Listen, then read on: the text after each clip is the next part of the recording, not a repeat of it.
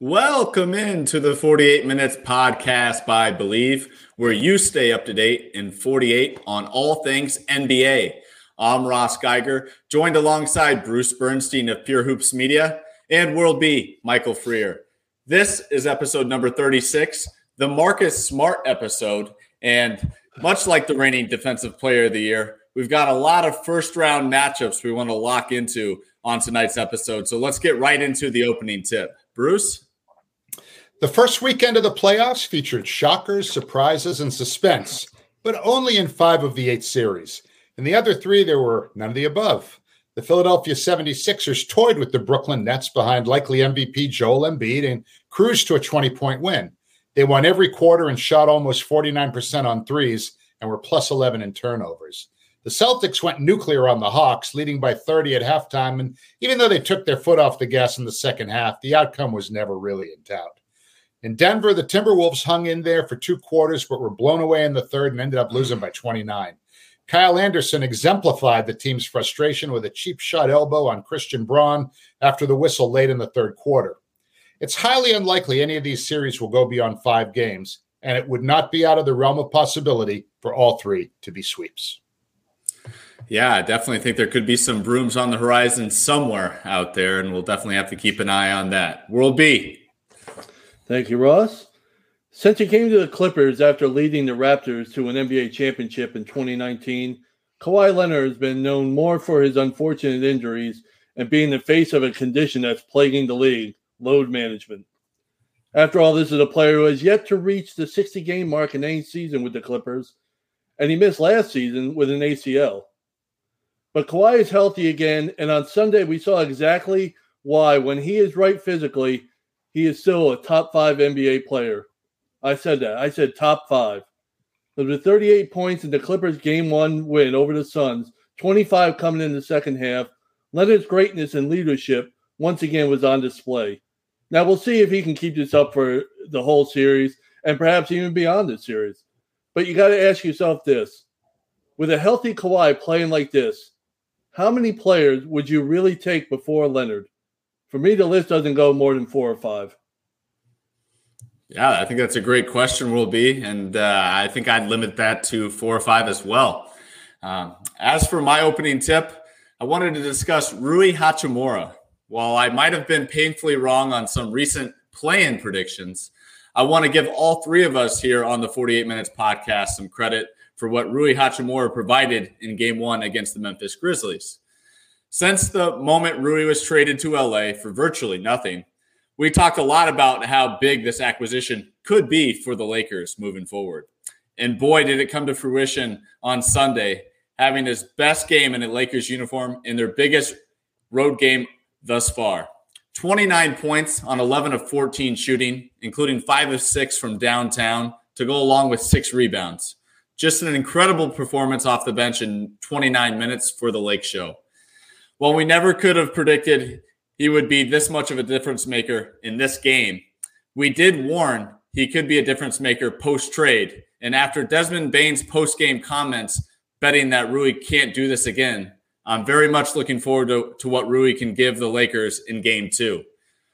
Who would have ever thought this Grizzlies team would become so unlikable? They just can't help but continue to run their mouth, and I really do hope Rui can shut them up.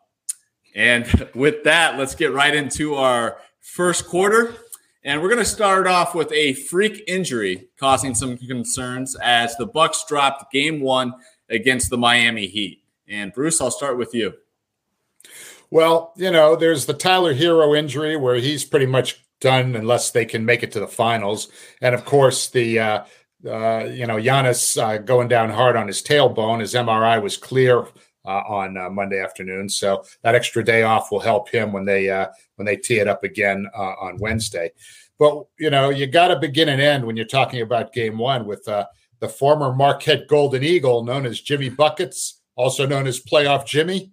He came back to Milwaukee and tortured many fans, including Russ Geiger, who loved him in college. 35, yeah. 5, and 11 in 43 minutes, just three turnovers, aggressive defense, and mental toughness. He is a perfect Pat Riley player in the spirit of Alonzo Mourning, Dwyane Wade, and every other gritty guy Miami has had in the past 20 years. World what was your takeaway from that game? Uh, my takeaway was the Milwaukee Bucks offense is uh, still a concern. Now you could say it's because you know the the absence of Giannis, and that's fair. There's no question about it. I'm not concerned. You know the defense was. I mean, they played defense was terrible. They gave up 62 points in the paint to the Heat. When you have you know the number two defensive player in the in the of the year winner, you know, or the guy who finished number two in the voting, and Brook Lopez, who's supposed to be defending there. Um, but I mean the the the offense was really was concerning. The first half, they were nowhere. To, it was nowhere to be found. I mean, it was a real struggle. Uh, what four for twenty one on threes in the first half, and that you know the game was basically over in the first half. They got down by I believe it was what fifteen at the half, fourteen at the half. I mean, they never recovered after that. Really, they got close, but never. Um, it was you know all Miami. So if if I'm Bucks fan like you, Ross, I'm uh, I'm concerned about the offense going forward. It's been a concern all year. They started to pick it up at the end of the season. They became, I think, after the All Star break, a top ten offense, but they struggled for a good part of the year. A lot of it had to do with Middleton's absence, and that's you know totally valid. But a game like the other night, uh, I'm not concerned about them going forward in this uh, series, but I'm concerned about them going forward unless the offense shows me something. Yeah, I mean, I don't want to make any excuses for the Milwaukee Bucks. I do think, of course, the Giannis injury did come as a sudden surprise. You've seen this team in the past survive without Giannis out on the floor when he sat out games, either due to rest or some knee issues that uh, bothered him throughout this year's season. Um, but you know, this should be a rude wake up call to obviously be ready for whatever may be thrown at him here in the playoffs. You'd think a team that's been there before would have recovered a little bit better, not knowing kind of the status of Giannis for the rest of the game. Um, but kind of just watching that game, one of the things that really puzzled me, and I'd be curious to get your guys' thoughts, is Jae Crowder. I mean, this is a team that traded quite a bit of future assets for Jae Crowder. He ends up playing 11 minutes, and uh, I know that you talked about them struggling to shoot the ball. He didn't help in that category, going 0 4 from three, 1 of 5 from the field overall. But you traded all this for this guy, number one. Number two, he's going to have to be a big part of this team if you're going to make it to the finals. And, and lastly, who knows the Miami Heat better than Jae Crowder? He went to the finals with the Heat in the bubble. He obviously played with Jimmy Butler in college. I they've got to they've they've got to figure out a way to stop Jimmy Butler. I think he can at least match uh, match him physically out there on the floor. I, I was just a little bit surprised that Grayson Allen plays 31 minutes and Jae Crowder plays just 11. I'd like to see a little bit more uh, run there for Jay out there on the floor for the Bucks to see what he can get going. Obviously, 11 minutes is a, is a very small sample size, but what's your thoughts on just the fact that Jay Crowder in the round one, game one, only played 11 minutes for for this Bucks team? He was like a non-entity. I don't even remember him doing anything in that game. So yeah, yeah. Uh, you know, and I guess when you're talking about so few minutes played, that's understandable. But when I think when I look at that game, it's like, oh, Jae Crowder, yeah, he's still on their team, I guess. Yeah, and Wesley Matthews played 17 minutes. He played six more minutes than Jae Crowder. That I that was the one thing that really stood out to me uh, like a sore thumb. Is just the fact that Jae didn't play that many minutes. Thought, as we've talked about all year long, Bobby Portis was spectacular. Uh, he really stepped up off the bench, having uh, 21 points in 26 minutes, eight rebounds, um, unfortunately, he too couldn't get the shot falling from deep. Um, but you know, he was about the only guy that really kind of adjusted and adapted to Giannis not being out there on the floor. I surely expect Jrue Holiday to, uh, you know, come into the game more mentally prepared to have to be that guy for this Bucks team. Uh, but overall, I mean, this team's just got to go ahead and regroup and uh, certainly get game two because I think we can all agree going down 0-2 and then having to head to Miami where you could possibly lose a third could put you in some real rocky rocky waters. So um, that's about all I have for this one. I mean, do you guys have any other thoughts on on the Bucks uh, Miami game until uh, I wouldn't I again more? I wouldn't be I wouldn't be too concerned. I me personally from the but from the Miami standpoint, do you really expect the team that was one of the worst shooting teams in the league from three point range to go 15 of 25 again. I don't I don't see it. The whole season is a nice sample size. They were just not a good three point shooting team. That and you really expect them to do it against the number one team in defending shooters in the Milwaukee Bucks. I mean, Giannis, the Giannis injury, whatever it may be, could be an issue. That could be a concern. Assuming he can come back is not serious. I don't. This has happened before. Teams have lost game one of a series before. Good teams, and it, you know it. Put this way: since 2017, the last five postseasons, not counting the bubble, in the first round, there have only been three times where the home team has gone down 0-2 in the first round. So it's not. It, I wouldn't be terribly concerned from a Buck standpoint. Miami played a great game. They deserved everything, all the accolades. They deserved to be up one nothing. They were the better team. They went 14 of 17, the restricted area against a, a really good interior defense like the Bucks.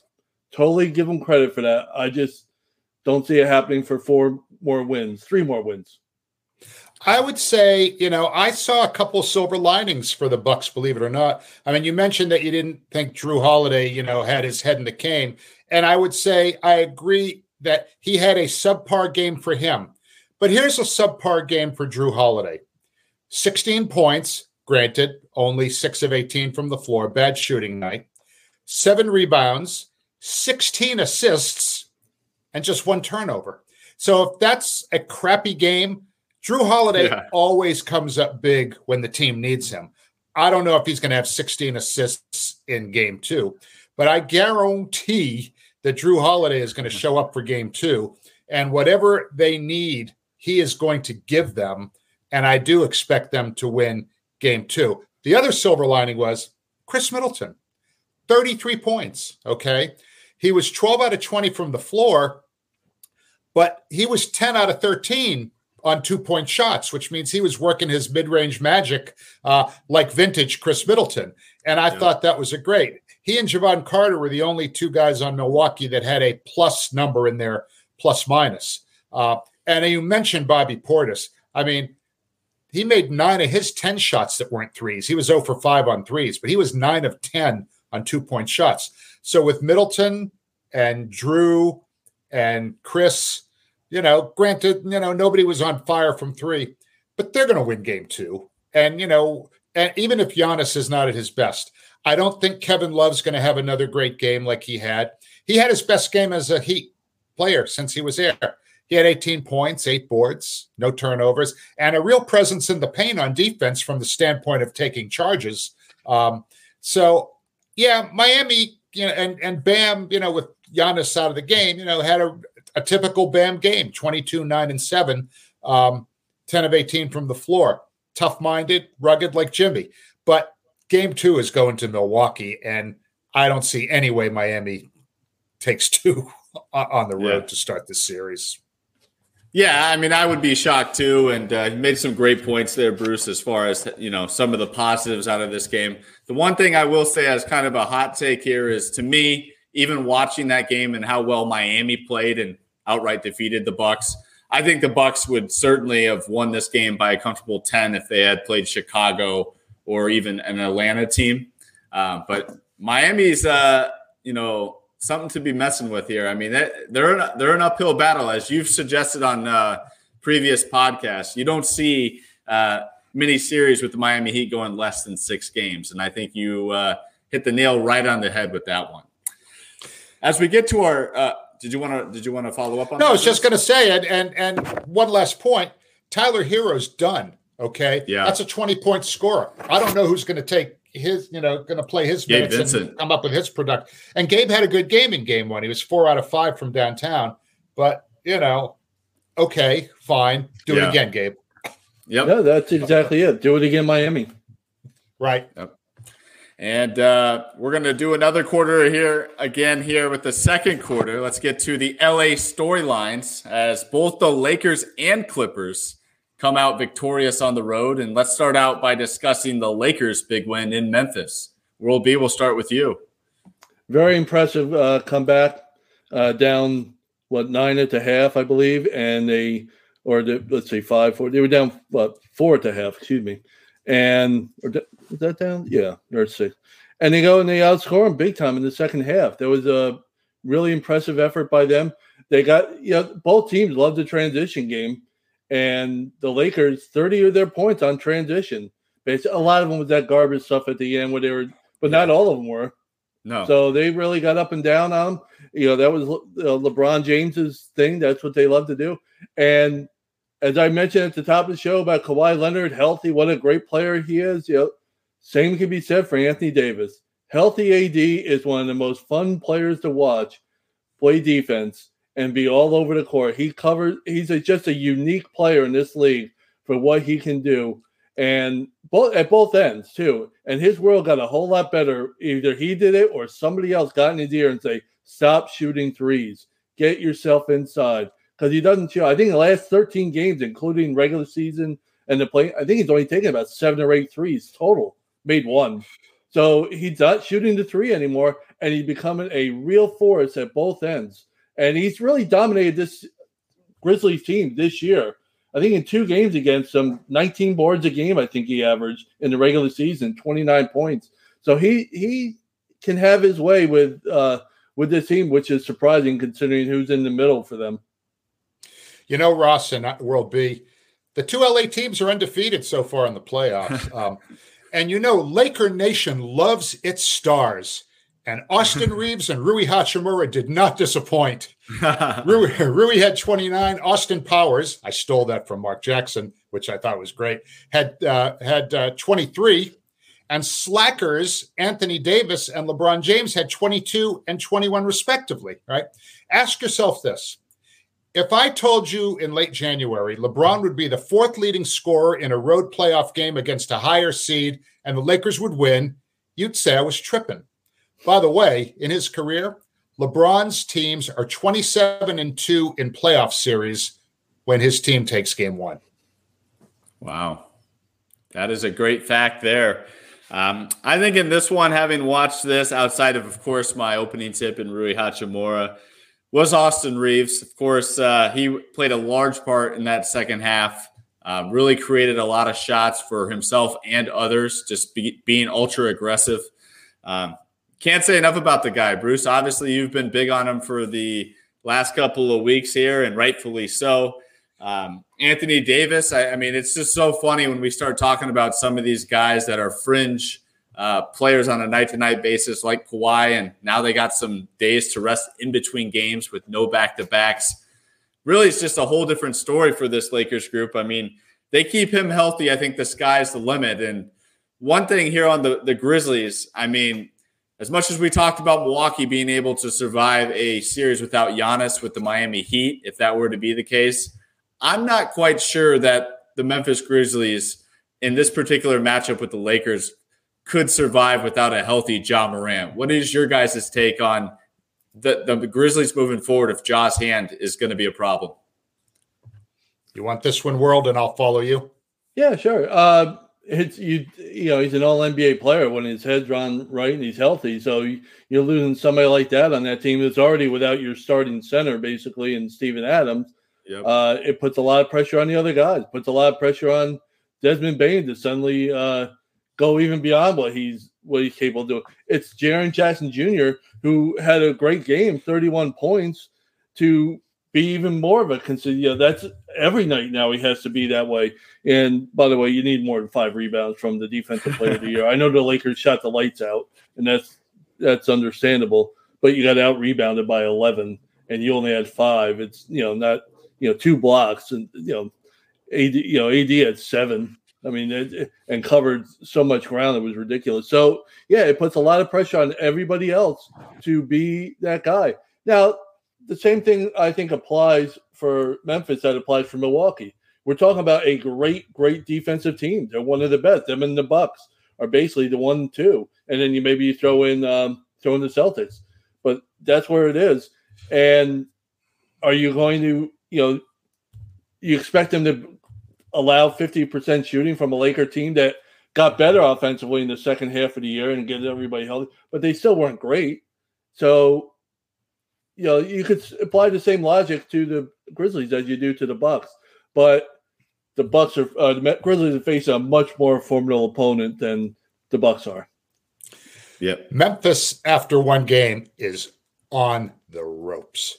If Ja misses time, this could be over very quickly. And, you know, it's really a shame that injuries have hurt this team so badly. You know, when Steven Adams was lost for the season in late January and Brandon Clarke went down in game number 62, this team lost like a ton of physical toughness. And if they lose Ja, which seems increasingly likely, short of a miracle, they're going home. The only question is, will it be will be able will they be able to get one or two games before the Lakers finish them off? Yeah. Speaking of going home with at least one win, we're going to talk about the LA Clippers here that defeated the Phoenix Suns on the road yesterday as well. Uh, they won 115 110. And uh, Bruce, I'll go ahead and start with you on this. What was your biggest takeaway from the Clippers Suns game? Well, the improbable performance of Russell Westbrook and his washboard abs. Uh, he shot. that was that was something, man. That, really that was, was, that was like ESPN the magazine body issue stuff right there. um, I mean, he shot three for 19, but he was a defensive stopper. I mean, he had three blocks, eight assists, 11 rebounds. And of course, Kawhi, whose minutes, whose load management, as World B sort of alluded to near the top, is paying off. I mean, he played 42 strong minutes and he looked like the 2019 version of himself. I mean, 38, 5 and 5, uh, and just, you know, leading the team. I mean, you know, it was that that's what I took away. I mean, there's a few other things I'll have to say after you guys check in, but uh, Westbrook, that was one of the more improbable Russell Westbrook performances that I've ever seen. World B. That was quintessential Russell Westbrook there. Three for 19 in a win. That's yeah, and doing the other things as you mentioned. And I'm going to get to Russell at the end of the end of our show. There is a uh, little lead in there. Um, yeah, I was uh, very impressed with the way the Clippers uh, came out and performed. I mentioned at the top, Kawhi uh, played like a top five player. I mean, he just a healthy Kawhi is a game changer on this team and in these playoffs. He really is. Um, who knows? You know how long Paul George? It sounds like he'll miss the entire series, which is you know now you got can the other guys hold up or whatever. Um, I mean, again, you're going to get 19 points every night from Eric Gordon. I mean, if you do, you're you're in, in good shape. Um, yeah. But you know, if if I'm, it's the defense too that did the job on on uh, on the Suns, going in their place, led by you know a, a, Hall of Fame defender in Leonard and stuff. But you know the defense, you hold a team like this that couldn't be stopped for the longest time to just 110 points is really impressive. And you know Booker was great, and Kevin Durant was great, and DeAndre Ayton was was solid, and yet they somehow can't get a win at home. It's it's it really speaks to the greatness of, as I mentioned, Kawhi Leonard who, as you mentioned, Bruce, just led. He carried the team, and in the fourth quarter, every big shot seemed like he got. And I know I'm going to probably sound like a broken record here. Certainly, a lot of Suns fans have been discussing this, but to me, this series kind of falls on Ayton's ability to, to dominate the, the, the Clippers bigs and Ivica Zubac and uh, Mason Plumlee. I mean, you look at those two guys, and they completely dominated dominated the boards. If you actually added up the totals for rebounds for each player, Ayton played 33 minutes and finished sixth in the game in rebounding with eight. I mean, that's just not acceptable, especially playing against bigs like Zubac and Plumlee that are buried down low on the offensive side. You should be getting easy defensive rebounds. And so, too many times we see Ayton offensively hovering around the elbows rather than rather than burying himself or fighting for low post position down low, which would also space the floor out for those Suns wings and allow driving lanes for Chris Paul on the perimeter. So I think he's got to be much more physical with the Clippers bigs. I wasn't too impressed with with DeAndre Ayton, but you could say that about a lot of Phoenix Suns games this year. And I think there's a lot riding on him playing a lot bigger, better, and stronger against Zubac. I thought Zubac had his number all night. I think Zubac had an incredible game uh, for the Clippers. Plumlee came off the bench and had 11 rebounds, was a perfect three of three from the field. Those guys are doing their jobs. I'm not seeing Ayton step up. And as we talked about the lack of depth with the Phoenix Suns right now, especially being down Biyombo, I mean, this certainly is a cause of concern not having a big that can bang with both Plumlee and Zubac right now. What do you guys think, Bruce? Well, you know, Zubac and Plumlee combined for 19 points and 26 rebounds. Uh, and uh, Ayton had, you know, 16 points and eight rebounds. Um, and Ayton actually had more official field goal attempts than Kevin Durant, 16 mm-hmm. to 15. Although KD did go 10 for 10 from the line. So, you know, he kind of had five additional field goal attempts that aren't official. But still, Kevin Durant has to have way more shots than DeAndre yes. Ayton. I mean, it can't be like, okay, he had three more shots. It's like, no. Kevin Durant's got to shoot the ball more than anyone on that team, probably including uh, Devin Booker. And speaking of Booker, all right, I got a little beef with Booker here. He put up his normal numbers, 26 points, but when he didn't get that call at the end on Westbrook when the ball when when he, his shot was blocked, he looked at the ref instead of keeping his head in the play. And Westbrook knocked the ball out of bounds off him. He might have been able to catch that ball where, you know, if he was yep. paying attention instead of looking at the ref saying, you know, where's, you know, where's the whistle? But it wasn't called, and Book let it distract him. He's got to be better next time. I mean, this is the playoffs, man. You know, you can't have those kind of mental lapses, particularly at the end of the game. Yeah, I, I totally agree. I was shocked he gave up on that play. Credit to Russell Westbrook staying in it and, and kind of just being aware uh, of the situation once he made that deflection. You know, it seemed like a lot of hand to hand contact with pretty much as a 50 50 call. I mean, I, I, was surprised Booker was so outlandish and, and, and angry that he didn't get that. I mean, those are the type of plays you kind of have to. No, again, they're 50 50 calls. Like you might not get it here if I don't get it, you need to anticipate what's going to happen next and stay within it. So hopefully he'll he'll he'll definitely learn from that situation. But Russell Westbrook definitely got the best of him in game one. By the way, 34-10 bench advantage for the Clippers. That's you know, that's just going to be a real, as you mentioned, Roth, a big factor in this series. If uh, the Suns cannot, they got to get everything from their starters now. They got to get somebody's got to get 30 points there. You figure one of those two, Booker or KD, will get it, but they're going to have to just outscore them. You know, Chris Paul had a, a decent game for Chris Paul, you know, uh, almost three points away from a triple double. I mean, you get yeah. the rebounds, you get the assists, and you can't get the, the scoring. But, you know, he's uh, as good as, you know, as he can be at this stage. It really falls on those two stars. You know, you got Kevin Durant for a reason 27 points is great. 10 of 10 from the free throw line. He's doing making the contact and getting the calls. You're going to have to get about 35. You may have to get a 40 point game from him if you're not going to get the production from the bench. And he's capable. They're all a bunch of these guys are capable. Yeah, and the cause of concern right now for Phoenix, of course, is you know we've talked about it a little bit too. Is you know they got these older guys. The, their biggest risk is one of these guys falling due to injury, and with how hard they have to ride these starters, you really can't afford to lose these close games, especially game one at home.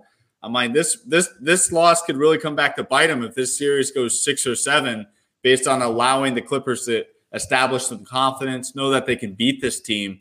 And as those miles, as those minutes start to take its toll on Chris Paul, Kevin Durant, even Devin Booker at this point's got a lot of miles on him this year, having to step up so much with nobody else out there to help him produce some points. I mean, that kind of worries me if I'm a Suns fan. And by the way, another thing about the Suns lost to a Clipper team that shot 10 of 31 from three point range, a great shooting team this year. And if you take away Kawhi and Russell, uh, or Eric Gordon, I'm sorry, the rest of the team went four for 19 on threes, and you lost to that team and they're a yeah. great shooting team. So as we talked about, well, you can't be too. How can Miami, you know, keep up their great offense? Well, you're going to probably get better offense from the Clippers going forward from these guys because they've had two good this season shooting the ball, and now now you got to you're one in the hole at home, yep. no less. Yep. And, and, just real quickly, Russ, I know you're about to send us to the halftime break. Uh, the early game on Monday night is over. Philadelphia beat the Nets 96 84. 20 points, 19 rebounds for Joel Embiid. Only 11 field goal attempts, but uh, uh, Tyrese Maxey with a monster game. So it's 2 nothing uh, Sixers, and that one's kind of going the way we thought it would go. Yep. And with that, we've reached our halftime buzzer. So we'll take a quick break and come back with you for the second half.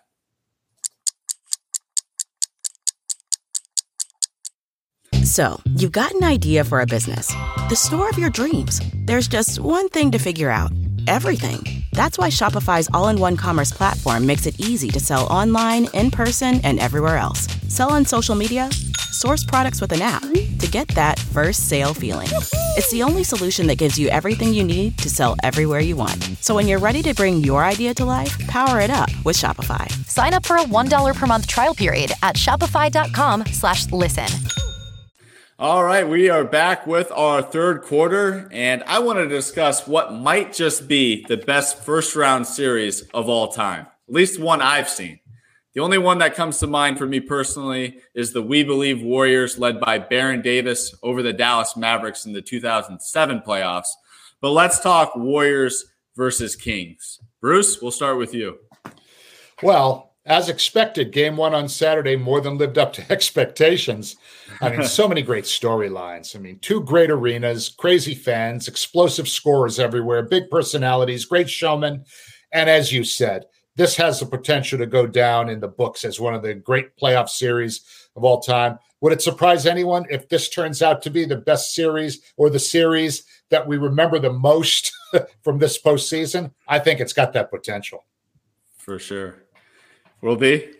Oh, it lived up. You know, it's it was like a great you know heavyweight fight that you're all the hype and all the build up or whatever. And then you get to it, and it lives up to it. Those those things don't happen all the time. Now we're one game in, so maybe we just you know put pump the brakes a little bit. But they're two great teams, and Golden State gave them everything they had, right down to the very end. You you you know it went exactly the way you thought it, you hoped it would with these teams. And in the fourth quarter, it was you know De'Aaron Fox doing what De'Aaron Fox does, and that's uh, that was what you know makes him such a great player. And going forward, it's why he he's a difference maker. And the, the thing that really stood out to me here, and, and really what shocked me, because I thought it was one of the major advantages for the Sacramento Kings coming into this series, is the fact that Domantas Sabonis struggled he was five of 17 from the field. He did have 16 rebounds, so he dominated that area. But I mean, that's got to be a cause for, of concern for the Warriors. Now, granted, I think all these games are going to be close, which is why I think it's going to be one of the best series of all time. But the fact that DeMont- Domantas Sabonis did not play even close to a B grade game offensively, and, and the, the Sacramento uh, Kings were victorious in this one. I mean, that that's something I'm looking forward to to seeing what happens here later on tonight. You know, while we're taping, this game will be tipped off. You know, how does Sabonis come out in this game? Does he bounce back, and does that play a huge difference on the Kings' chances moving forward? Because I don't think you can always expect, as we know, Malik Monk to play out of his mind. We know he's fully capable of playing out of his mind, but Malik Monk, man, off that bench, 32 points in 28 minutes, just a human microwave. 14 of 14 from the free throw line. An exceptional game and one that, you know, when Monk dazzles, I don't think there's an NBA fan out there that doesn't enjoy it. And he seems to be really cherishing this moment. it's really great to see a guy that's really kind of just been on some bad teams throughout his, the course of his career get a chance to really be in a moment like this. And, and he looks up for the challenge and look to be uh, enjoying every bit of it in that first game on Saturday night. I think Malik Monk is going to get a pretty healthy dose of Andrew Wiggins guarding him in game number two. I mean, Wiggins had four block shots in the first game and in his first game back after, you know, being out so long. And his fourth and final block was actually on Malik Monk with a minute 19 left in the game. Had Monk made that shot, Sac would have had a four point lead. Instead, it, it stayed at two. Um, but one of the guys that I really want to give a little love to, I mean, we all know about De'Aaron Fox and Monk. They combined for 70, whatever. Trey Lyles had a huge game for those guys. Yes, he did. Night. I mean, 16 and six in 18 minutes. You know, I don't know if he can have more games like that when he was four for six from downtown, six of eight overall. Uh, And he's a guy who's really kind of, you know, when he came out of Kentucky, we thought he was going to be really good. He kind of kicked around. He's in Utah. He was somewhere else. He's in SAC. He really seems like, you know, he's, you know, Mike Brown has kind of cracked the code on that guy and and gotten him to to do his thing. And so I wouldn't, you know, I wouldn't expect that from him every night. But now he's shown that he can do it. So he's going to have to be um, guarded a little bit. But you know, it's funny uh, as you said, as we're recording the show, the game is about to get underway, and you know, we know the Dubs have been poor on the road this year.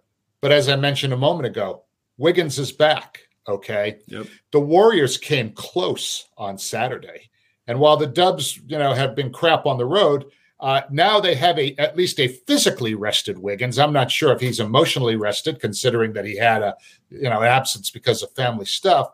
But um, let's not forget, because we're contractually obligated to say this in every show, the Warriors have won a road game in every playoff series since 2015. Game two might be the one. Okay. Uh, again, Malik Monk probably isn't going to have that game again. Trey Lyles may not have that game again. Sabonis should be better, so he's going to offset that. But uh, I said last week that if the Dubs leave SAC tied 1 1, they're going to win the series.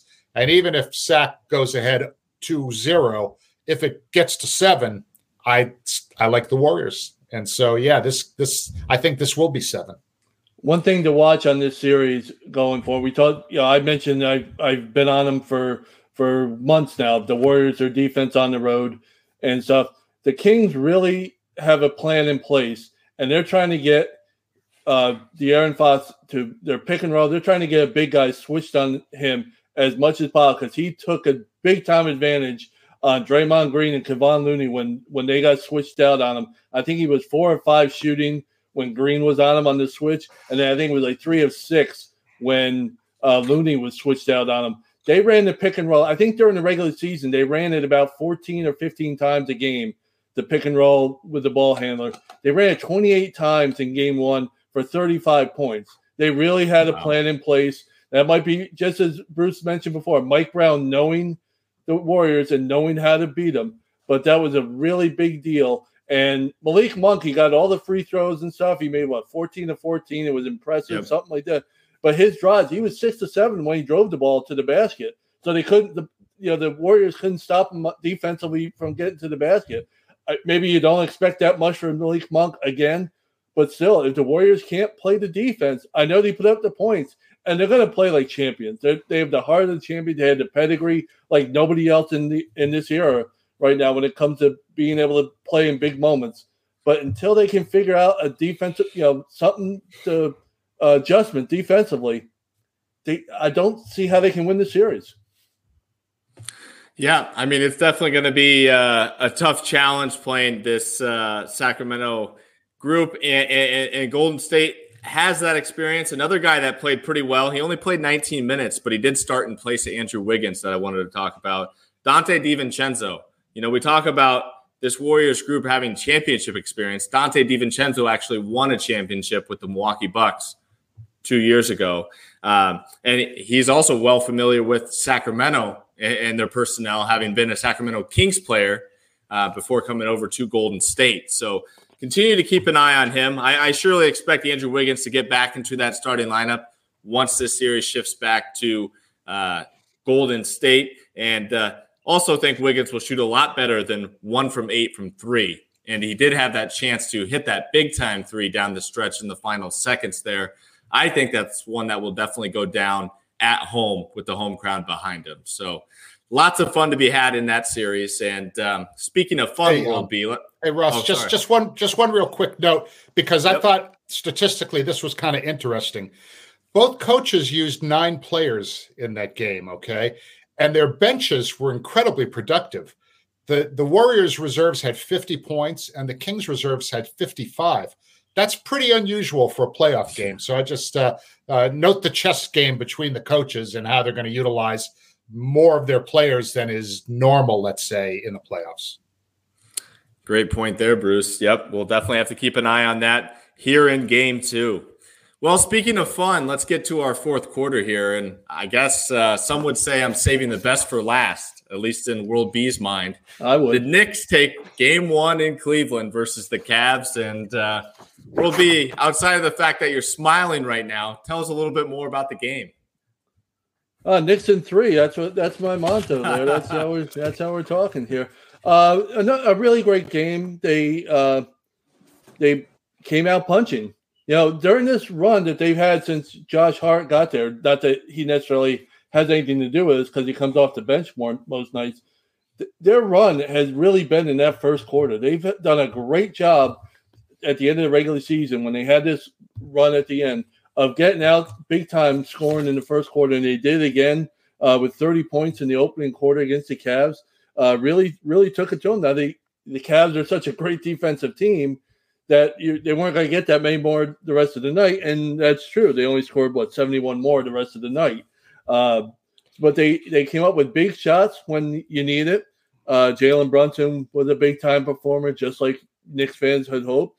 Julius Randle looked like a big time uh, shot maker, even though he you know playing hurt and only shot three of ten from the field, but still 19 points and 10 boards is a big deal for him. Josh Hart off the bench with 17 and a huge three at the end, and his defense. And you know, RJ Barrett doing you know what RJ Barrett does. Two for 12 and one for five from the three point range. Way to go. Yeah. And they win anyway. He's he's the mini Russell Westbrook of his time, I guess. Yeah, but you know, I know you love to bash RJ. He did lead the team with six assists. So you got to he give him did. that. So Uh, listen. uh, and four steals. How gritty were the Knicks? I've always given them credit for most of the season for being a really gritty team. Well, here are some numbers to back that up. Okay. They shot 42% as a team. They shot under 28% on threes, but they out rebounded the Cavaliers 51 38, and they were plus six in offensive rebounds. They grabbed two offensive rebounds in the final 38 seconds. They have grit, they have hustle, and the Cavaliers have yet to show that they can match that. Um, and you mentioned Josh Hart. He had five offensive rebounds in that game. You know, he had the three pointer that put them ahead for good 95 93 with a minute 49 left. He is grit and hustle personified for this team. He's, you know, talk, th- that's probably, you know, I guess you could say Durant and Josh Hart were probably the two best midseason acquisitions by any teams in the NBA. And Bruce, I got a follow up for you here. I mean, you've obviously claimed him here on the podcast this year. He's not a Celtic, but Darius Garland. I mean, what was your takeaway from his game? I mean, the guy had one assist, 17 points. Really seemed like the Knicks defense got him out of his game. Are you worried about him in game two? Well, I'm worried about all of their young guys. I thought Darius Garland did have a subpar game, but this was the Cavaliers' first playoff game as a franchise since 2018, and they're going to need better poise from all of their young guys moving forward. You know that Donovan Mitchell's a bucket, and he's going to pencil him in for 30 points pretty much every night. But Evan Mobley, Isaac Okoro, they're going to need to be much better than a combined five of 19 from the floor.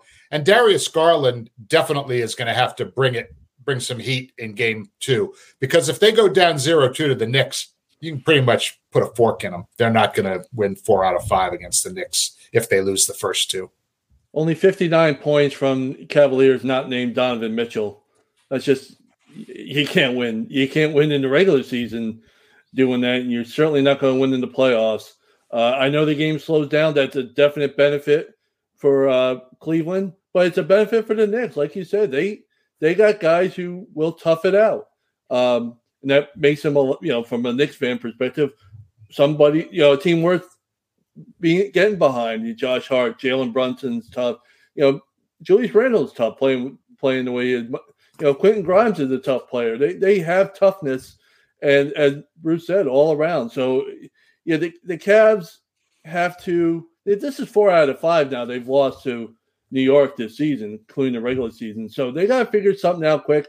And you're absolutely right. They got to get something besides uh, from somebody else besides Donovan Mitchell. You just can't. Donovan's getting 38. You know, we, we talked about before the series. He had a 42 point game. He had another 32, 38 point game, whatever. But they lost those games because you you you have to get something from somebody else, and it's really inexcusable. As much as I like the Knicks, for a Cleveland team as good as they are defensively to get out rebounded at home by 13. That just with those two bigs, that can't happen. And, And, there was plenty of opportunities because the Knicks did not exactly as Bruce mentioned shoot the lights out. So they there were chances for the ball to be there to be grabbed. And, and you talk about those chances for rebounds to be had out there with the Knicks out rebounding Cleveland. Quick yes or no question I want to ask you guys. Could the Cleveland Cavaliers have benefited from having Kevin Love on their roster in game one? Yes or no, Bruce? Based on how he played for Miami, I would say yes. World B. Well, let's see. The bench got outscored 37 to 14. Uh, I believe that's right. So, yeah, I'm going to say he, he could have benefited. But you know what? I'm not going to criticize Cleveland for this move just because they gave him every chance during the season. He just wasn't productive That's true. and Yeah. he couldn't shoot. Now, if you can't shoot, if you're Kevin Love and you can't shoot, and you, you're a defensive liability at your age, there's really not a whole lot left for you to do in the court. He had a great game one for Miami, and they're going to need that going forward more. And if he can do it, if he can, you know, dust out the the old Kevin Love, absolutely terrific, and you know that's going to give Miami a great shot. But he wasn't really doing it in Cleveland, so I I get the point. The version we saw the other night, yes, absolutely helps Cleveland. But the version that Cleveland had wasn't going to help him much in this game. Just want Uh, to say one more quick thing before Russ. I'm sorry, I didn't mean to cut you off there. Uh, Jalen Brunson, who is really the guy who has, you know, keyed their offense this year and has carved up defenses, penetrated, dished, whatever. He was a scorer in game one. He had 24, but he only had two assists. Okay.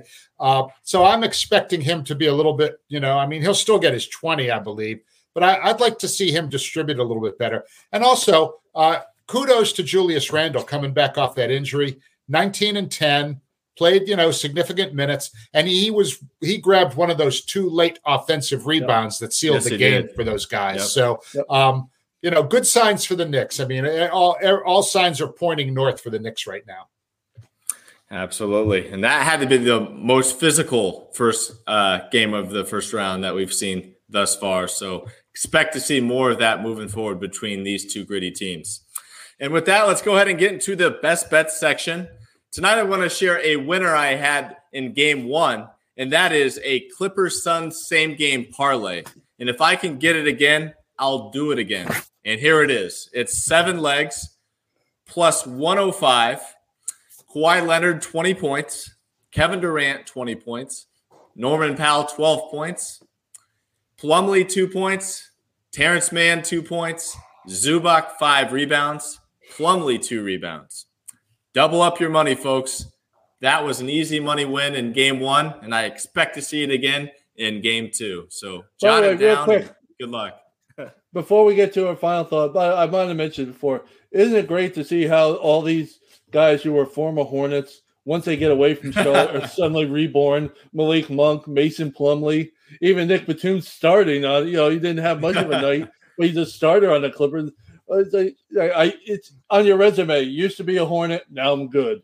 That's how. Yeah. That's how it works. That's the internship. That's the internship. You Th- go to I guess so. I guess so.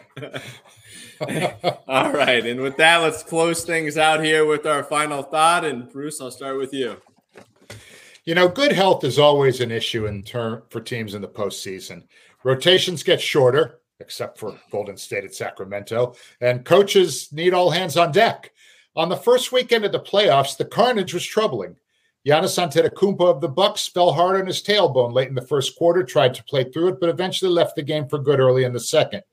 It all went downhill from there because just before halftime, Miami's Tyler Herro broke the middle and ring finger on his shooting hand, diving for a loose ball, and he's likely going to miss four to six weeks, which means unless the Heat make it to the finals, we won't be seeing him again in the postseason.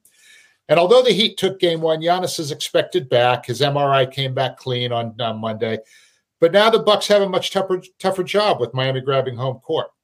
In the Lakers Grizz series, Ja Morant injured his right hand while breaking his fall, and although X-rays were negative, he left the game and didn't return. He said he's in a lot of pain, and I could easily see him missing game two. Earlier in that game, Anthony Davis appeared to hurt his right arm. He was limping off the court holding his right arm, and Laker Nation always holds its collective breath when AD appears to be hurt, and he gets hurt. But he did return and played well.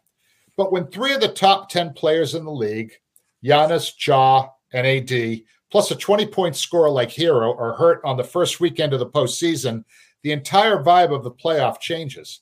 Let's hope there are no more days like Bloody Sunday for the rest of the postseason.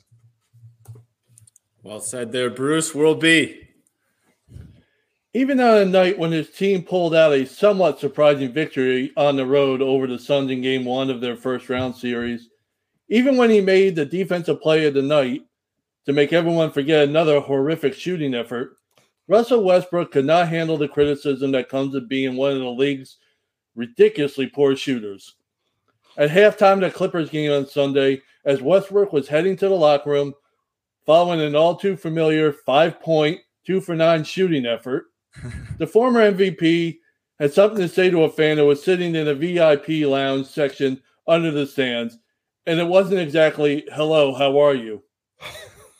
what the fans said to get Russ all riled up is still unclear, although some reports have stated that the phrase Westbrook may have been used, which led Westbrook to respond by stopping and telling the fan to watch your mouth, followed by a word not worth repeating. If it turns out that the fan in question had something vulgar, vulgar or something profane to say at Westbrook as he was passing by, then all bets are off and Westbrook is more within his rights to fire back at the fan, who, according to the video you see, appears to be you know sitting on the couch or whatever. And there was no physical confrontation, you know, to be um, to be upfront about. So or didn't appear on the video to be any sort of physical confrontation. But the fan simply made a Westbrook comment followed by something razzing of a razzing nature, then shame on Westbrook for even acknowledging such a silly behavior by his own silliness himself. More and more, the reaction of players who are feeling slighted or disrespected is showing itself, and it's not in a good way. It doesn't matter if it's stopping to MF a fan on his way to a locker room or getting in silly social media spats. I'm talking to you, Kevin Durant, or a consistent whining of fouls for fouls from referees, which I'm talking to every other player in the league. As I've said before, the players have more power than ever in this league, it appears. But at some point, this return fire behavior will start having an impact on who goes to the games and who watches them. Well said, there World B. And I do want to add here Russell Westbrook did decide to go ahead and take a shortcut. That was yeah. a shortcut to the locker room through the fan VIP area and he did not go through the proper tunnel to where you know he could avoid all fans. So if you're going to take a shortcut and you're going to go past Phoenix Suns fans in Game One, you can surely expect to hear some things after your first half performance. So as everybody does too, right? I mean, that's yeah. kind of the the way I read it. Everybody goes through there now. You're not supposed to, but everybody does it. And like I said, if the if the guy, the fan had something really awful to say, as I mentioned, something vulgar, or profane. Sure. Yeah, Westbrook can sit there and BS him all he wants and stuff, and have every right to. You don't have to deal with that. But if it was simply because I'm I'm ticked off about my performance and somebody called me Westbrook, get over it. Yeah. You know what I thought was really funny about that whole thing? He's he's admonishing this fan to watch their mouth, and then he calls him a mother. yeah, it's like right. That's about you know, on the lip on the short list of like really bad cuss words, MF is, you know, probably in the top three or four, and he's telling someone to watch their mouth. Self-awareness, not his strength. Yep. And as for my final thought, I want to share my favorite NBA playoff quote. And I believe I've heard Bruce refer to this one before, but I think it's important to keep in mind throughout the playoffs each and every year. Pat Riley once said, a playoff series does not start until the home team loses. I love it because it's so simple, and it's definitely true in my book. And if we just examine, as we just examined, there have been quite a few first round matchups this year where the series has already started, which yet again adds to a new level of intensity and importance to the following games to come. For the Bucks, Cavs, Grizzlies, and Suns, Game two is absolutely a must win, as lower seeds already hold a leg up, knowing they can win the series if they just handle their business on their own home floor. So, moving forward into this year's playoffs, keep Coach Riley's perspective in mind following the action. And with that, that will do it for this edition of the 48 Minutes Podcast on Believe. Thanks for tuning in, and we'll be back with you on Friday to be sure you're up to date in 48 on all things around the association. Take care, everybody.